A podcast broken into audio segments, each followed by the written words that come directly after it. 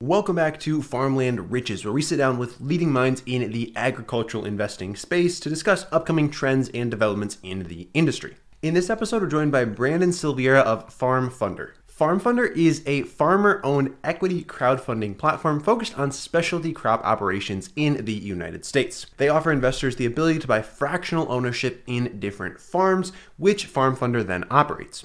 That means that investors are able to benefit both from appreciation and from the returns on the harvest itself. Now, Brandon is a fourth generation farmer and a real estate investor managing over $100 million in assets. This has given him a ton of experience and know how both on the investing side of things and the farming side of things to bring this operation together where they are both managing the farms and finding properties to invest in. In this episode, we'll be talking about the impact that actually farming the land has, because this is something that sets FarmFundr apart from many of the other platforms out there, and how they're able to deliver a much higher cash yield than many of the other farm funding platforms out there. So, without further ado, let's dive right on into it. All right, Brandon, welcome to the Farmland Riches podcast. How are you doing today? Doing very well. How are you? Can't complain. Life is good. So, for the listeners that aren't familiar with who you are and what you're doing over at FarmFundr, can you give them kind of a quick intro as to what you're currently working on, a quick little elevator pitch? Sure. Uh, so, I'm the CEO of FarmFundr, uh, which is a crowdfunding platform for farmland.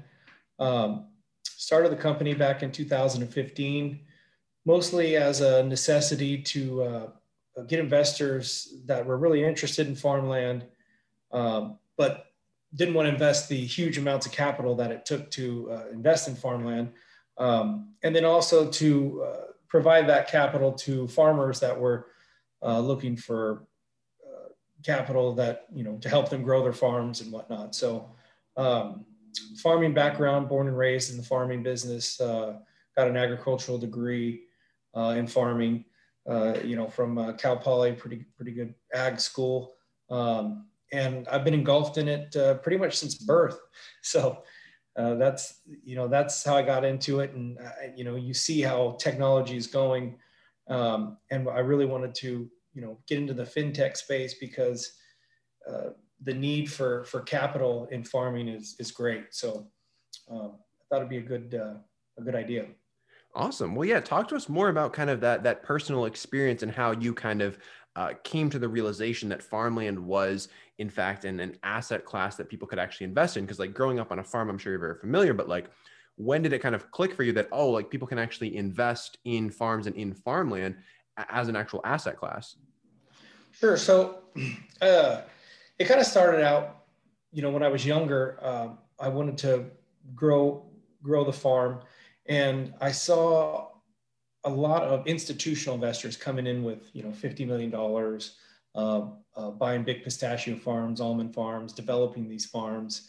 Um, and when I went to the bank and I said, well, you know, I'd like to buy the property next door, of course, the first thing the bank says is, uh, yeah, sure, we want a personal guarantee and we're going to leverage your farm, right? So if you're a family farmer that, you know, the farm's been in your family for generations, uh, 100 years, and then you go out and buy this uh, farmland um, and you do a personal guarantee on your farm, you put yourself at risk. Um, and and uh, a lot of people didn't want to do that. They said, Matt, you know, I wish that we had a uh, an opportunity to have people come in, um, you know, buy the farm next door with us. Um, you know, as, have the farmer be a sponsor, and the investors uh, bring in the capital. The farmer gets to uh, increase his operation and the size of his operation, and the investor gets to invest in a piece of farmland without having to put up $5 million, right? Um, so the farmer already has his tractors, the farmer already has the know-how and knows that the, the, the, the ground is good. And the investor gets to come in for, you know, just a fraction of the cost as you pull these investors together. Um, and, and, you know, it's a win-win situation. So as I was growing and, and, and, uh, you know, even when the Jobs Act passed in 2012, I just knew. I said, I, I, have to do this. This this is such an opportunity in farmland, and I actually waited for, you know, a couple years, and I, I was following commercial uh, crowdfunding spaces, and I just was like, any day, I'm like, oh, someone's going to do this in, in farming. Someone's going to do this in farming, and they didn't. And I said, okay, that's it. I, I have to I have to get started. I have to get this done. So, wow. that was the journey? So what did that what did those initial steps look like once you kind of were like i have to be the one to do this where did you start? Because i mean going from from being a farmer to like bridging into fintech i'm sure was quite a learning experience. So how did you even begin to start that process? Uh, slow and steady. You know it's it, it's funny because you know you i know farming i know finance i know purchasing selling properties you know all the above um, but you're right. When I got into the fintech space, it was time to learn about the Security Exchange Commission. It's time to learn about the rules, what you can and you can't do, how to structure offerings. Um, you know, uh, just getting investors in general to come on the platform um, and invest. I mean, has been uh, a learning experience. You know, because now we're talking about marketing, uh, SEO.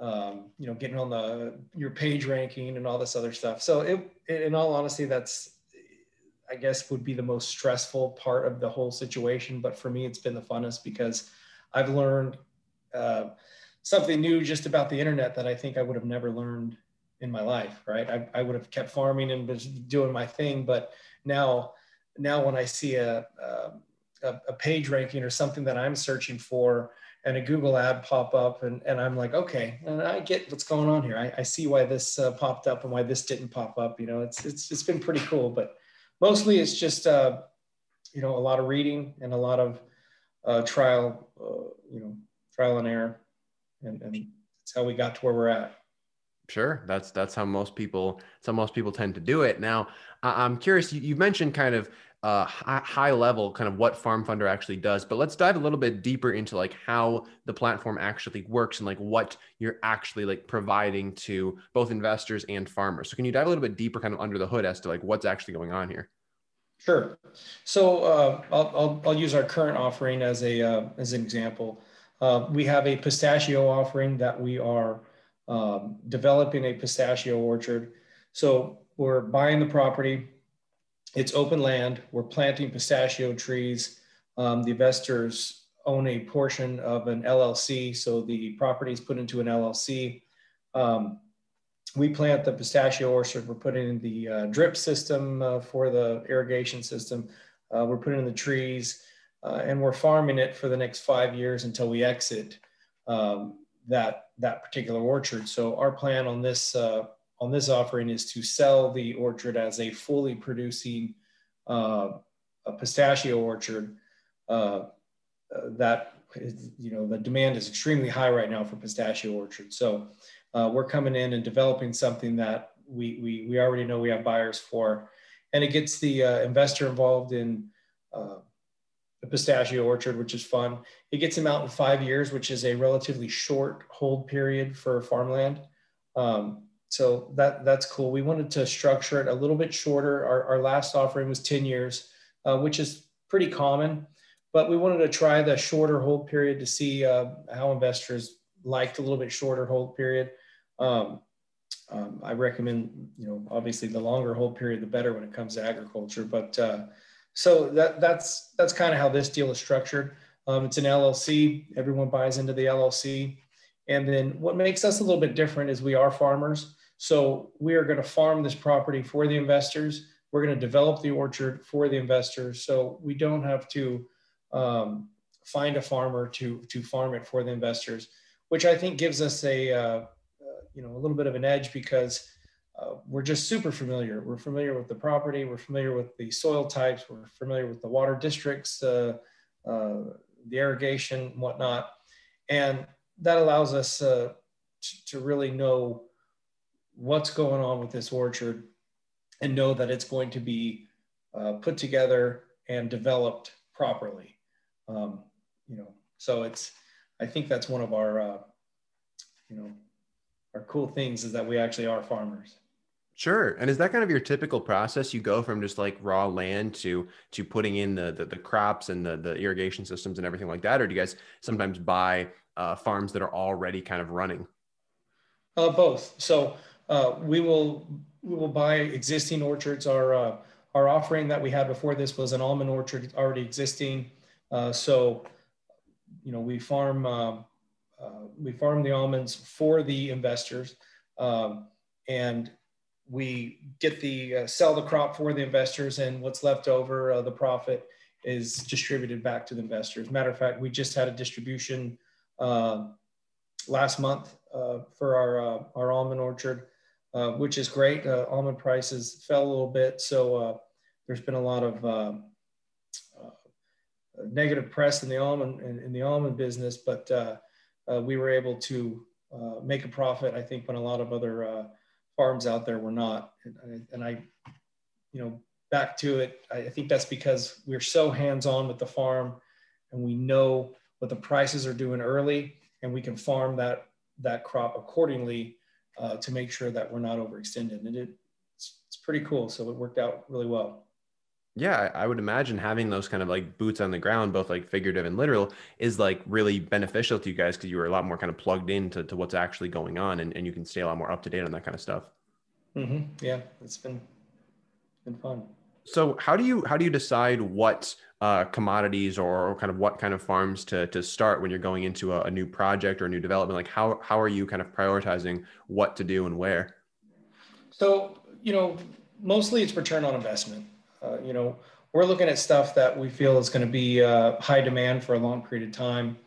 Um, I'm trying to, you know, we, we, we, we love that higher return, uh, which anybody does, uh, obviously, but there's a, there's a lot of uh, lease back situations that people will get into where you buy the property, you do a structured lease back, that structured lease back will be at two to 3%, say. So you get this uh, two, two and a half percent cash yield back every year. Um, and that's by leasing it to another farmer. And then you realize the appreciation over a seven or 10 year period.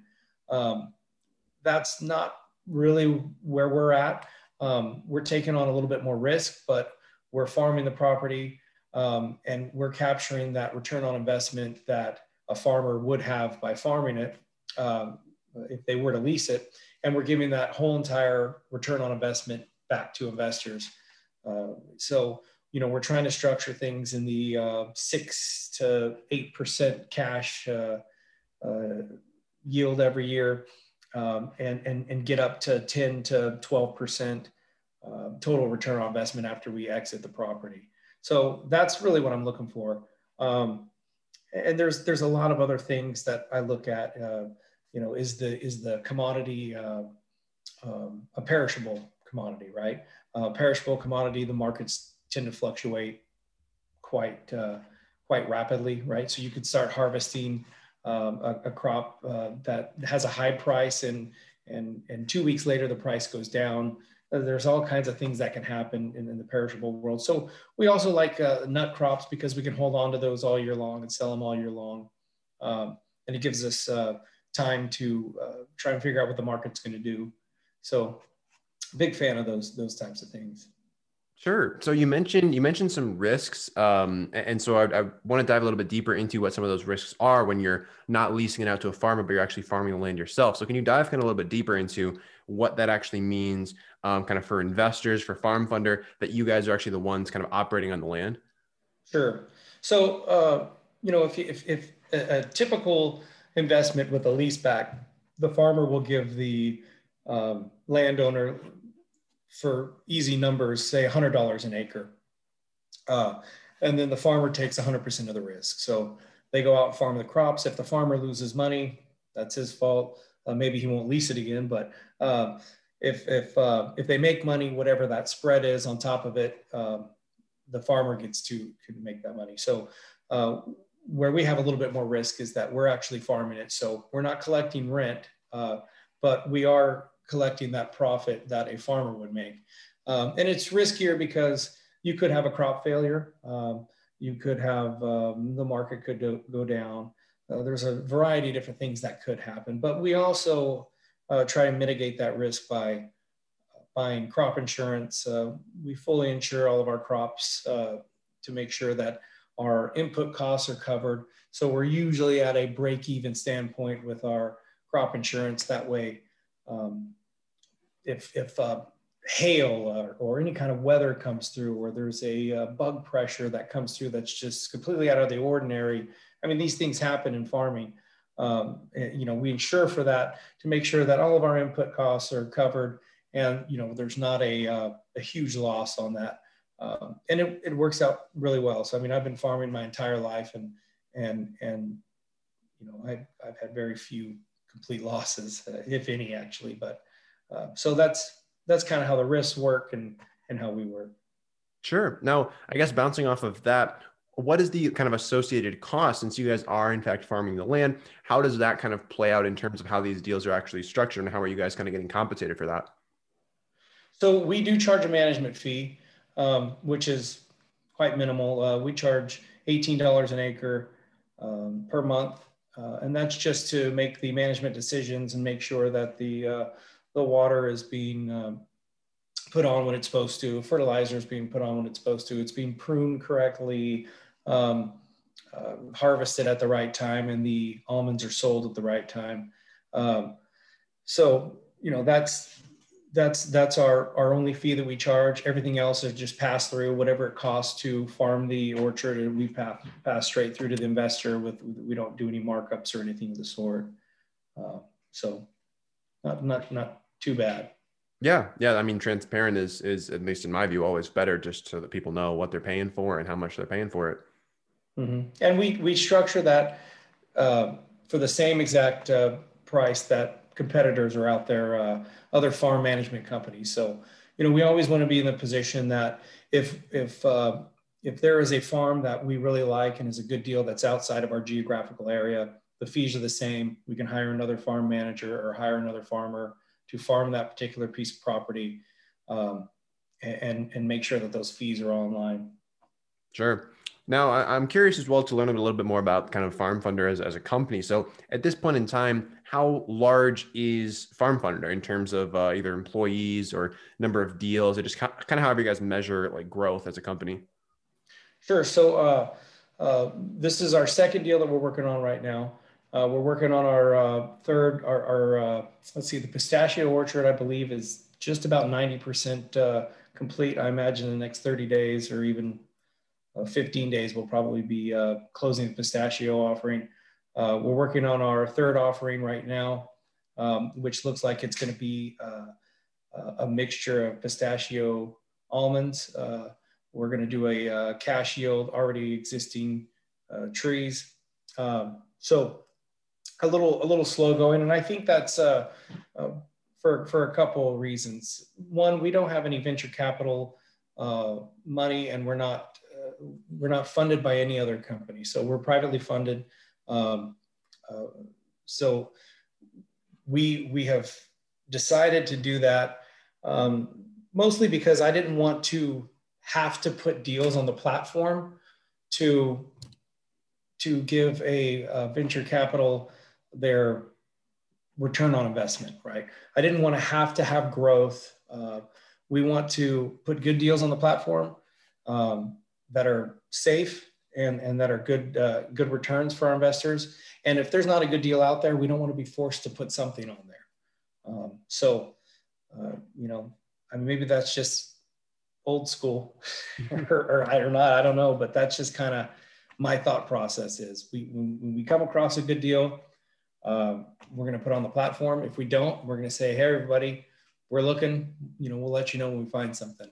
And and uh, I hope I hope our investors appreciate that, and I think they do. Yeah, I mean that makes a lot of sense, and and I imagine that builds a lot of trust with investors as well, because whenever they see a new deal being posted, they know that a significant amount of due diligence and and just kind of looking over went went went into this deal. Mm-hmm. Yeah. So what does what does that due diligence process look like for you guys? What does what does it look like from from seeing a potential opportunity to actually like vetting it through to even potentially listing it on the platform?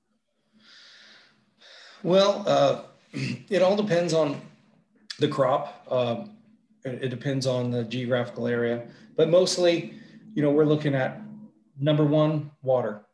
Um, uh, well, number one, purchase price, right? I mean, you want to know what your return on investment is going to be. Um, so if we think that it's going to have the potential to be a good investment, uh, we're looking at the purchase price, then we're looking at water. Uh, we want to make sure that there's enough water in the future to irrigate this crop, uh, even in drought situations. Uh, you know, California especially is notorious for their uh, wet year, dry years. Um, and so we want to make sure we're in a good water district that we can irrigate uh, um, in the dry years, and then we have good uh, groundwater to irrigate uh, in the dry years. Um, so th- those those two very important. We look at soil type and we look at the cropping options. So um, if they're almonds, we want a little bit better soil. If they're pistachios, um, we can have a uh, we can have a variety of different soils. Um, if they're walnuts, they have to be a really good soil. Things of that sort. You know, what what does the soil um, look like, uh, and what are the possible cropping patterns and resale value of this type of soil and farm? Um, so all of those things. We want to look at we you know we look at comps to see what other farms are selling for around our area, and who might potentially be a buyer uh, in 10 years. I mean, I think that's that's super important. You can find a really good deal um, with with good water or something like that that might be 10 acres or 20 acres that you think that you know might be good, but are there other farmers that are going to want that particular piece of property in that area? Um, so like we, we've done a 20 acre deal before. We're surrounded on all four sides of us of almonds. And I've already had the neighbors call up and say, Hey, we'd love to buy your orchard, you know? So we look at who might be a potential buyer, but it's, it's quite of a, a you know, extensive list as well as uh, uh, crop uh, history of crop yield. So we want to know what they've been producing, if they have been producing and, and what has our neighbors been producing? Is that neighboring uh, soil that butts up to ours? Is their crop look good? And that's another uh, cool thing about being on the ground because, you know, I can go and look at a piece of property during harvest season and without even asking the neighbors, I can, I can, I can see that the neighbors uh, pulled X amount of trailers out of their pistachio orchard. And I say, okay, well, I know with that many uh, trailers, he's going to get about 3,000 pounds, right? So I can say, okay, I think that this particular soil t- type, since it's exactly like the other soil type, we should be able to do this if we plant this variety in this soil with this water. So um, another little edge I think we have on on uh, being the farmer. So. Yeah, absolutely. So I'm curious as well, what's kind of the vision for FarmFundr over the next like five, ten years? I know at this point, like you mentioned, you're going pretty slow and very intentional with the projects that you take on, but like what's, what are you guys kind of working towards? Like what's the broader vision here? So uh, two things. We, we've really been doing a lot with the uh, Farm Finder program, which is uh, um, basically if you you're a high net uh, worth individual and you have a 1031 exchange or you have a large amount of money and you want more control over the farm, um, you know we'll come out and we'll do the due diligence. We'll find the farm for you, and um, we will farm it uh, and uh, you know make sure that you buy buy a, a good you know, long lasting farm. These are usually uh, people that want to uh, stay in it for 20, 30 years, pass it on to their children.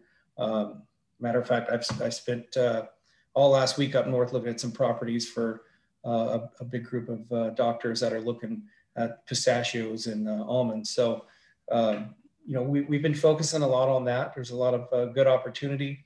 but the second part of that is we're opening our platform up to other farmers um, started in 2022.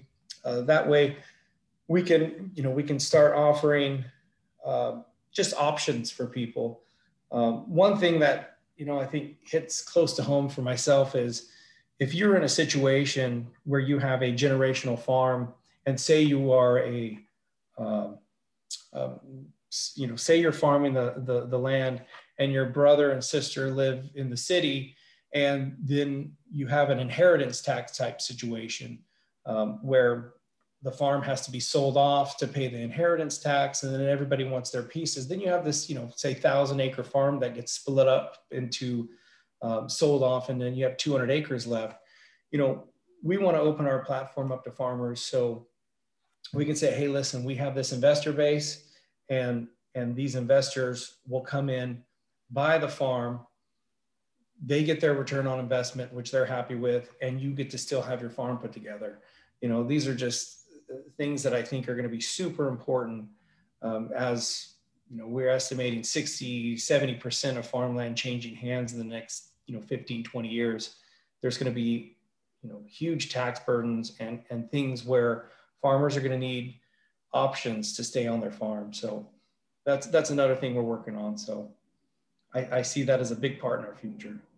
Yeah, well, that's a super unique offering that I, I don't see a lot of other farm platforms doing, and I suspect that's because they're just not as kind of plugged into to what's actually going on in like the day-to-day lives of farmers. So that seems like a really valuable piece for for like you said those those intergenerational farmers that don't want to have their kind of land split up. Mm-hmm. Yeah, it's it. I mean, it's not it, farming is is funny because you know from the farming side of it, it's unlike any other asset, right? I mean, it's heartbreaking to have to sell a piece of your farm that you've grown up on and your dad grew up on and your grandpa grew up on. And we're at that point to where farm values have came up so high, the, the tax rates uh, can be so high that it's inevitable that you have to uh, sell. So, you know, hopefully that, you know, it, it works out to where we get uh, enough of an investor pool to really help save some of these family farms.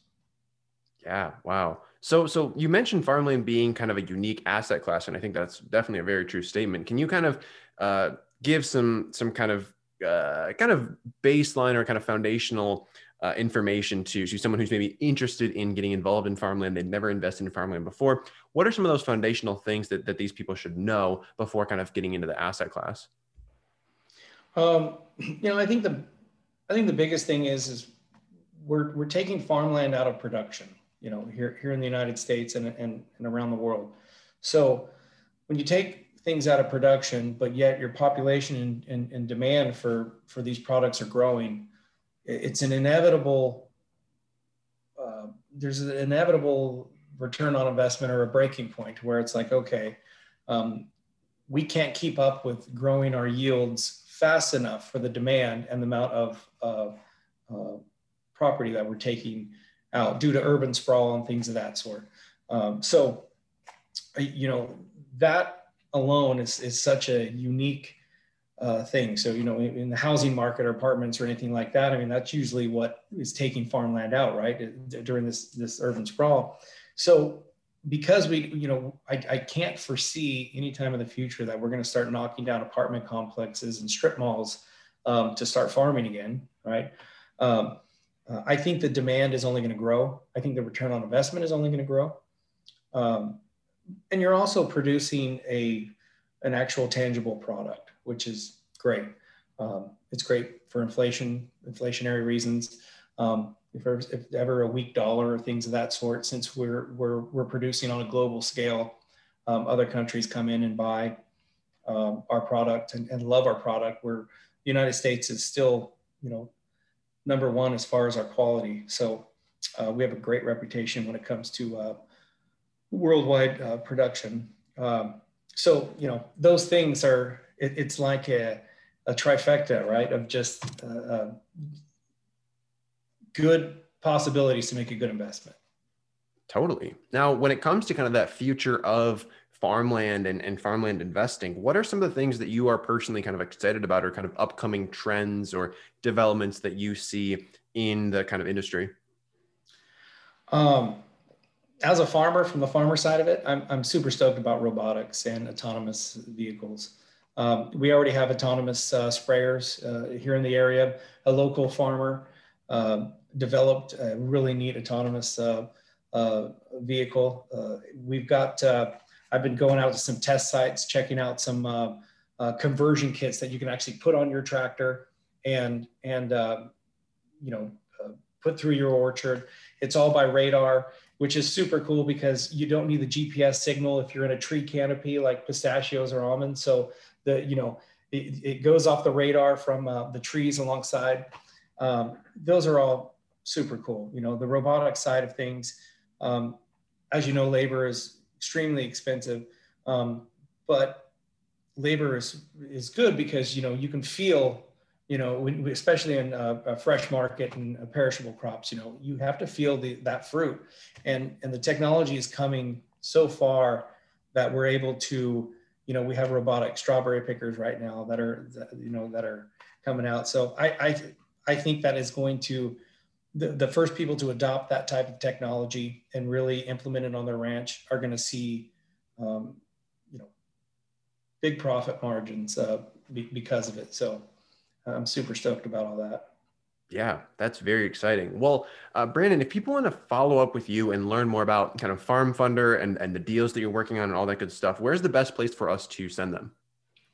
Um, give us an email at uh, info at farmfundr.com, and that's uh, F A R M F U N D R.com.